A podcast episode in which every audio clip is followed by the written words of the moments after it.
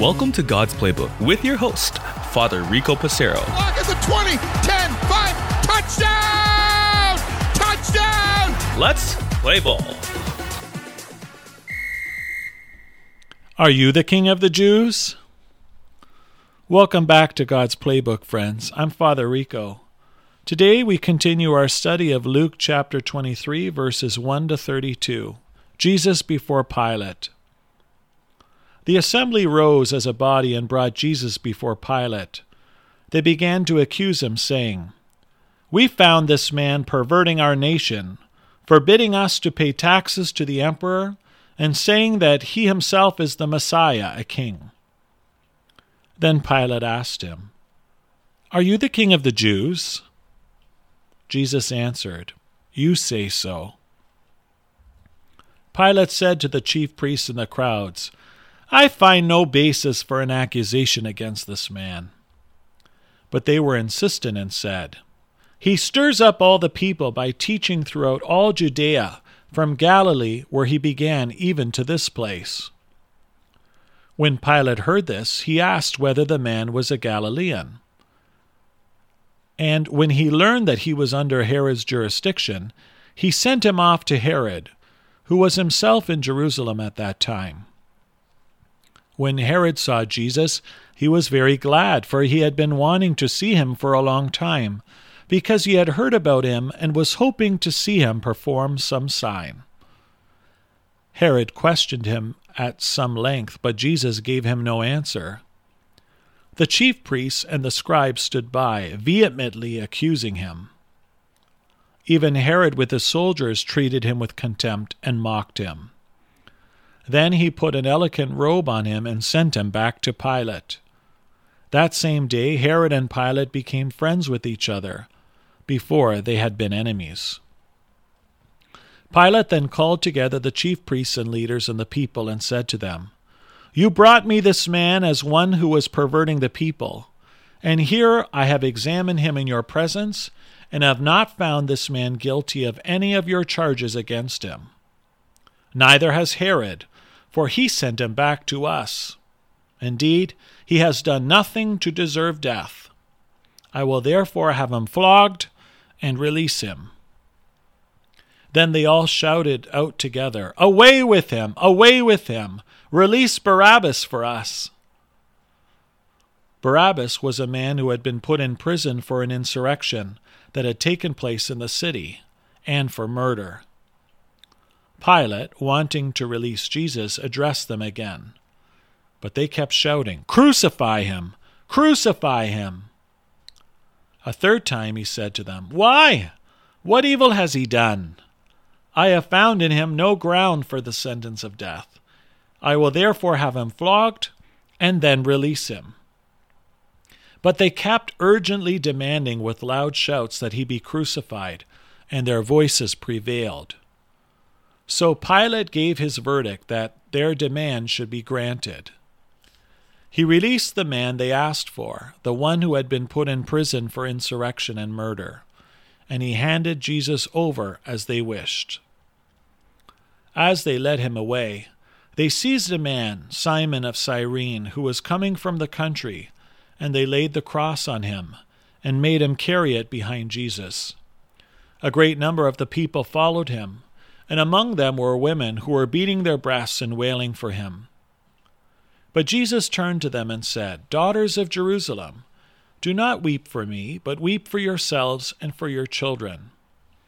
For the days are surely coming when they will say, Blessed are the barren, and the wombs that never bore, and the breasts that never nursed. Then they will begin to say to the mountains, Fall on us, and to the hills, Cover us. For if they do this when the wood is green, what will happen when it is dry? Two others also who were criminals were led away to be put to death with him.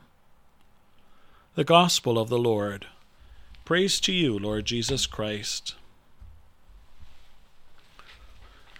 Friends, Jesus teaches us humility. As he stands before Pilate, then Herod, then back to Pilate, Jesus teaches us how to act in the face of adversity. How many of us can be accused of something that is not true? I know in my own life, I never like to be accused of something I haven't done. I feel misunderstood. I feel judged. And I think, I didn't even do this. What are you talking about? Jesus could have taken that approach. And yet, and like a lamb that is led to its shearers, the lamb says nothing, and Jesus says nothing. Why is this? Jesus willingly gives himself for us, for our sake. He did no such things that the chief priests and scribes were accusing him. He never said not to pay taxes. All of these are false accusations against him. By Jesus taking these false accusations, those who have had false allegations made against them can identify with the sufferings of Jesus. There are many times which individuals may be accused of something they haven't done. We often think of the extreme cases when somebody may be brought in a courtroom and found guilty of a crime that they didn't commit, just as Jesus was found guilty of a crime he didn't commit. For many of us, it may not be in such extreme situations, and yet at times we have been judged by others. Others have said things about us that we have not said or done. Division may take place in relationships, in marriages and family connections, at work and at play. And yet, this once again shows that the sufferings of Jesus need to be serious enough that no matter what suffering we undergo in this life, friends, is a connection to that that Jesus already accomplished, that he faced, that he overcame. What are ways right now that each of us may be struggling with? What are ways in which we are called to bite our tongue? to not further stir the pot, to just let things go. Can Jesus' witness inspire us rather than freaking out, losing our cool, shouting, or playing the victim card? There are times in our life where God invites us to be silent, to keep the dignity that we have and to realize that we know the truth and that God sees the truth. Sometimes we can be burdened by injustice. That isn't fair. Life isn't fair at times. And yet, the example of Jesus teaches us to see the bigger picture. Two wrongs don't make a right sometimes an escalation of anger and resentment is not the response. It's not going to achieve the desired result. What can we learn from this passage? How is God asking us to be more like Him? Now, friends, this doesn't mean that we should not stand up for what is right. Indeed, that's so imperative to us as followers of Jesus.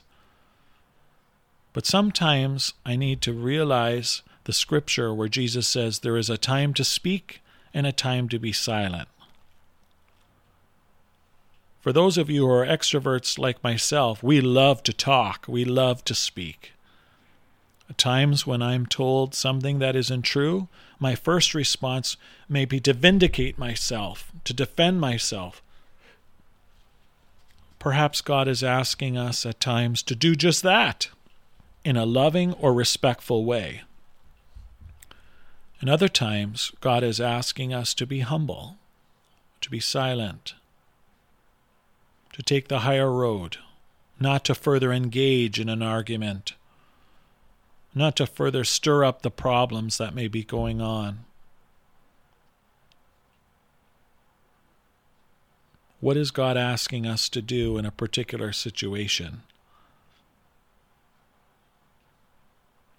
How is God calling us to be different than others? Others who may just react based on emotion.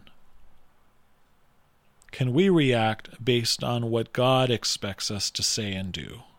Based on rational thoughts, as opposed to how I feel in the moment, my own passions.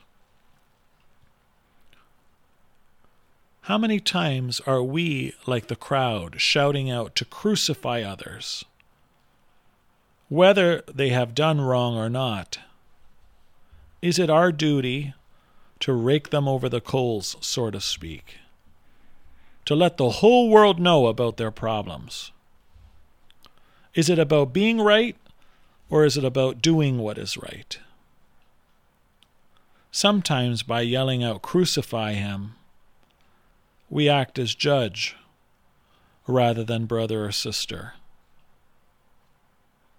How many people in our lives at times have we judged only to find out that what we thought of them to be true was found to be false?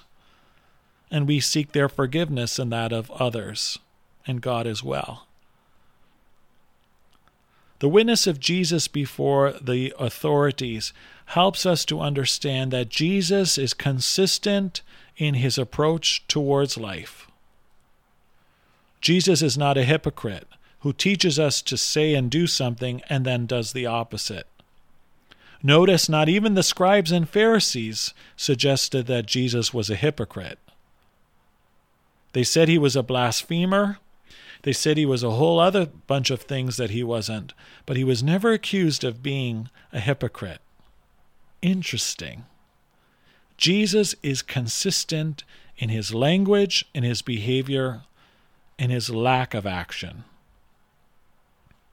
Jesus doesn't explode. Jesus doesn't exude revenge.